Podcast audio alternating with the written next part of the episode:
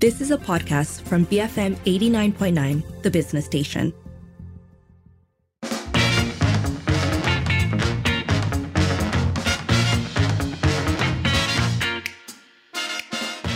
It is 5.08. You're listening to the evening edition with Lynn.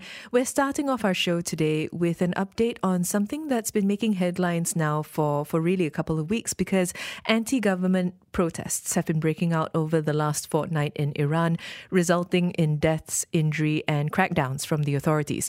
So this began with the death of Mahsa Amini, who is a was a 22-year-old Kurdish Iranian woman. She had been apprehended by the morality police, uh, so-called morality police in Iran, for improper observance of the country's compulsory hijab laws before dying three days later in custody. So wearing the hijab has been compulsory in Iran since the 1979 revolution. And what her death did was sparked um, really the first big show of opposition on Iran's streets since protests against a rise in gasoline prices in 2019. To give you some sense of the scope, although reports are differing and there are different numbers being brought up by state media versus by uh, rights organizations within the country.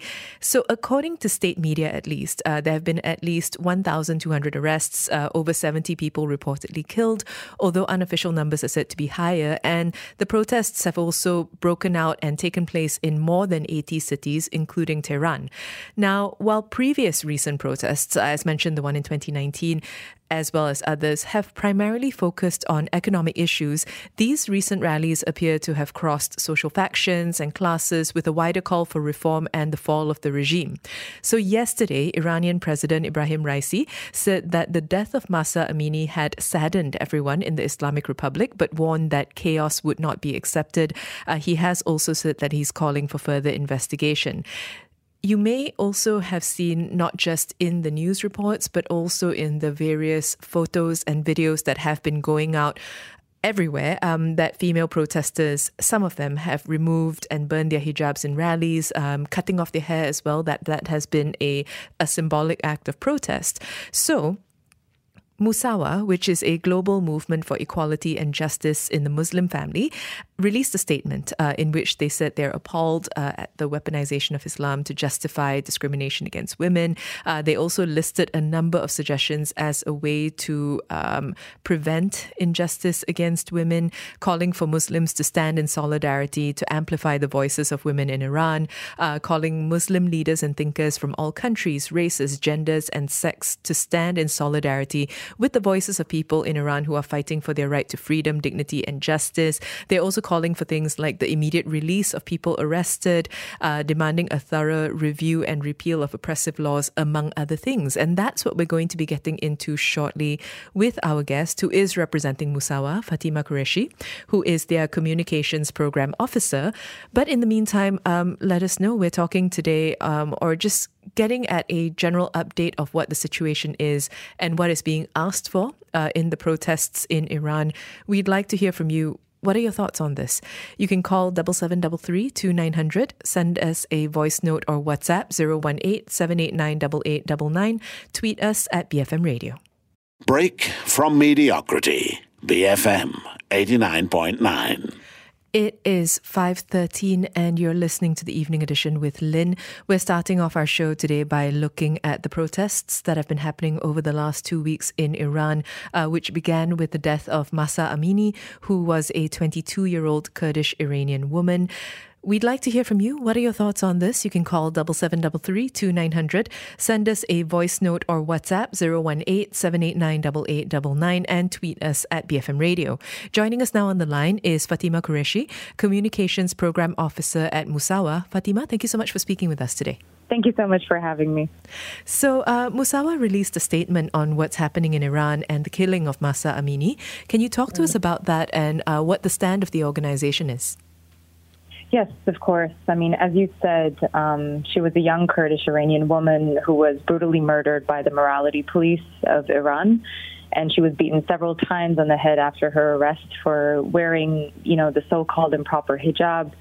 And this was among many other state murders that was committed systematically and purposefully by the state of Iran. So our stance um, as Musawah, and we're a movement that fosters equality and justice in the Muslim family, is that we are horrified and very much appalled by the way that Islam has been abused to justify, you know, the use of violence and discrimination against women and the constant policing of their bodies.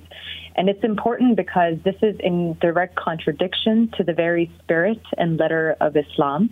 Because one thing that we um, mention to our, you know, people in the movement, advocates and activists, is that you know, Islamic teachings, the basis of it is to be fair and to live a just life. And any laws or policies that coerce women and men to limit their freedom of will to practice their beliefs are, in fact, in clear violation of the Quran and the Sunnah. And it's this very choice that helps humankind to fulfill its destiny. And so there's this one quote from the Quran that I just want to mention is that there is no compulsion, uh, compulsion in religion. The right direction is clearly distinguished from the wrong. And this quote is so important because this is the very essence of what women in Iran and everywhere else are fighting against. That we tell women that your source of power is actually weaponized against you in the name of Islam. And compulsion and this lack of choice is in fact, an anathema to the message of Islam and the way that we have been taught growing up. The statement also referenced the fact that uh, thousands of women have been reprimanded in the past. Why do you think uh, Mahsa's death has sparked this sort of tidal wave of opposition and protest at this particular moment in time? Yes, so that's actually interesting because in the past year or so, the government has become continually very regressive and very violent. In fact, as recently in July, the Iranian government rolled out a new hijab policy, the compulsory hijab policy. And that's where we started seeing a lot of videos of morality police officers violently enforcing strict laws that went viral. But it also comes at a very difficult time um, for Iranian people because the economy continues to flounder, in part because of the U.S. imposed sanctions.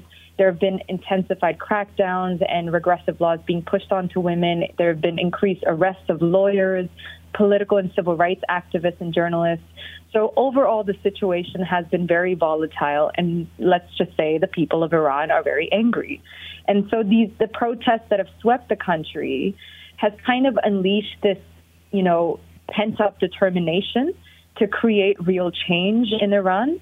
Um, and, you know, this has been a long time coming in the sense that in 2009, when the, the, the protest happened, there were also multiple arrests of women who were protesting, who were exercising their right um, to assembly. Um, there were other women that were arrested for wearing allegedly inappropriate clothing, and this was all back in 2009. And so this is not just you know, the very first incident where the morality enforcers um, harass women for letting a bit too much hair peek out of their mandatory headscarves or allow skin to show at their ankles because these actions by the enforcers and by the state, um, by extension, are arbitrary.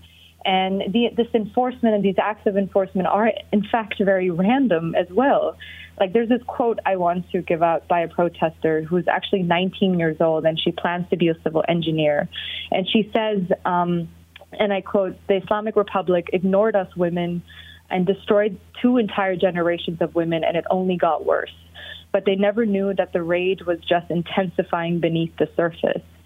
And this girl, Miss Amini, has united us all because we could all relate to her, not just women, even men. She is the embodiment of our plight. In one word, she is Iran, and Iran is suffering. What is the ultimate objective of the protest currently happening? Yes. So the ultimate objective can be summarized in the central demand or slogan, if you will, of the movement.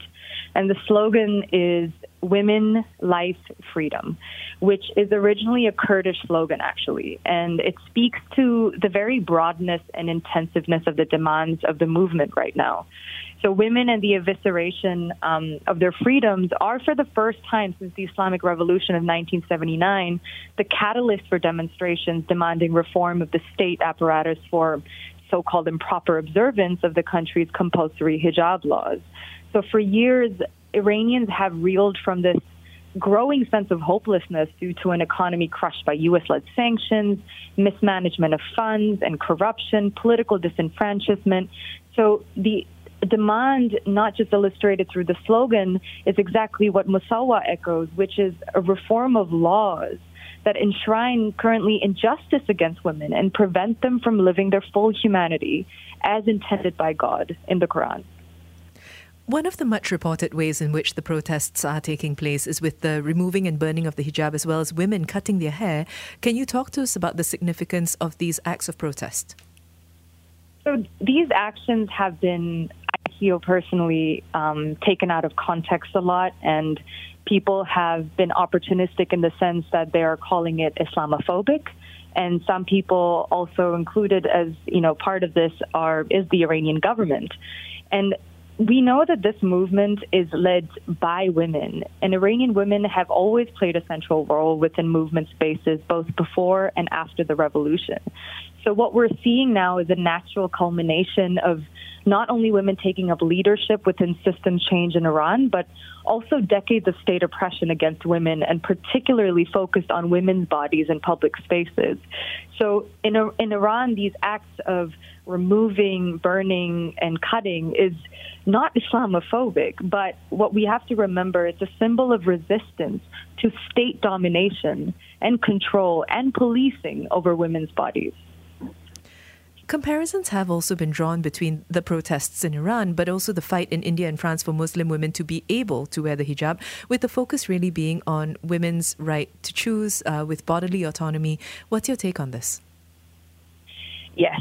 So this has been a conversation that's pretty much all over social media. And what I would first begin by saying is that context is very important, especially for us at Musawah. Um, for instance, like you mentioned, you know, the Iranian women burning the headscarves they have been forced to wear is very different than what you're seeing in India, where fascists are burning the hijab as they attack Muslims. Mm. So, as we said in also the statement, um, this compulsory enforcement of the hijab that we're witnessing in, in Iran and the forced removal of the hijab that we see in, you know, most um, Muslim minority contexts like India and France what they have in common, though, is that they're both state policies that deny women their bodily autonomy and freedom of choice. And this is what we're condemning. We're condemning this use of Islam as a weapon to perpetuate violence and harm against women. But what I also want to mention is that it's not about the hijab per se, but about the abuse of the religion by the state and by men in power. In your view, is there enough reporting on what's happening on the ground in Iran, especially considering access to the internet has been shut down within the country? Yes, so this has been something that we have been, you know, finding it a lot of difficulty to get information from, especially the last few days. In fact, I have an Iranian friend here in uh, in Malaysia in KL, and she just told me yesterday that she hasn't been in touch with her mother for the last four or five days and just hearing that is so devastating because if I wasn't able to contact my own mother, who is who was old and frail, and I can't check in on her, I would be completely devastated. And in terms of reporting in the media, the one thing that we see happening, like I said, is the mass arrest of journalists and photographers, photojournalists that we see that it's gradually getting worse and worse day by day. Um, and at the same time, the disruptions of the internet network daily observed in the whole country has been blocking um, the DNS servers. That you know, the, the functioning of the DNS servers to ensure the connection to the global network, and that's why everyone's been cut off. And many sites and VPN servers too, where these are the only tools to actually counter these blockages. So, you know, while these shutdowns have been happening, the one thing that we have been noticed, which is you know, really strong signs of hope is that other people, the Iranian people in the diaspora and other Muslim women and men around the world, even non-Muslim women and men around the world have been speaking very you know, strongly left, right, and center to center, you know, Mahsa Amini to amplify the hashtag Mahsa Amini, Women, Life, Freedom, and what's happening in Iran to actually counter this very shutdown that's happening in Iran because it's not just that, it's also the way that they have increased cyber surveillance powers um, as they have, you know, um, the shutdown of the internet and everything else in, in, the country, and that has allowed the regime to control more uh, more speech and what can and cannot happen in the country, which is far worse. And that's why women are not talking about the issue with the hijab. It's about freedom. It's at the center of it is freedom. And gradually, the country is taking freedom away from them. So, if we look at the statement, um, among the things that Musawah was uh, calling for are reforms to ensure justice and rights for women, starting with Muslims and Muslim countries to stand in solidarity with the women of Iran. Can you tell us about how other countries have or, or haven't rallied around this cause? Yeah, so about this, I think what I can say um, as part of the movement is not about how other countries have rallied or not, but the way that the rallying and the process of reform is very long winded. And we say that because for, you know, since the mid 20th century or even 10 years ago, since Musawah was launched in 2009, we've been working with over, you know, 250 people from 47 countries with Muslim majority populations and, and with Muslim minorities who have codified or uncodified laws that govern family relationships. And there are many countries that are in the process of reforming laws. And this process is very long and change is not easy. For instance, but you know there were some good things that came out of it. In 2004 in Morocco, um, we were able to accomplish substantive reform of family laws on the basis of justice and equality, which are the two very key and core values of Islam that we practice in our knowledge building work. And we also see that in other countries like Tunisia and whatnot. But there are countries like um, Iran, for example, which would not allow this to happen because of the very oppressive nature of the state. And they haven't even ratified a lot of the international human rights standard. For example, the Convention on the Elimination of All Forms of Discrimination and Against Women, um, an international treaty that was adopted in 1979 by the UNGA to be an international Bill of Rights for women. If they haven't done that, then we can also see that it's it's very difficult for a lot of the other Muslim countries to also speak up. But what we can say for sure is as Musawah, you know, one of the most important things that we bring into the movement, working with advocates, lawyers, and scholars, are four things and four principles. So the first one is Islamic teachings and the belief that Islam is just and justice is context bound. The second is women's lived realities, which is very important because they're meant to be front and center when you're producing knowledge of Islam, about the Quran, and even the interpretations of the Quran. Then we have the egalitarian and reading of the sacred text. And finally, drawing on human rights principles. So if you look at it, the call is not just on governments, but on ordinary people to say that gender equality, justice, and non discrimination are normalized as inherent in Islam and reflected in laws and cultural practices. We have just 30 seconds left with you. Uh, in closing, what can we do to continue amplifying the voices of the women in Iran? I would say continue doing what you're doing um, on online because there's been an outpouring of support and reporting on the protests, and that's what we're seeing that women are at the forefront, and the young generation are the ones that are at the forefront, and they're angry, and their bodily rights and autonomy is important.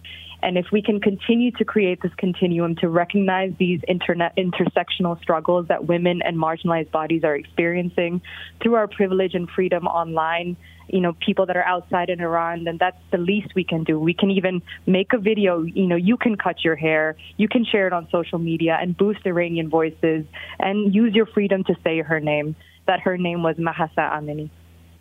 Fatima, thank you so much for speaking with us today. Thank you so much for having me once again. That was Fatima Qureshi, Communications Program Officer at Musawah, uh, talking to us about the protests that have happened uh, in Iran as a result of the death of Mahsa Amini. Let us know what are your thoughts on this. You can call us, WhatsApp us, tweet us. We'll be back. This is the Evening Edition, BFM 89.9. You have been listening to a podcast from BFM 89.9, the business station. For more stories of the same kind, download the BFM app.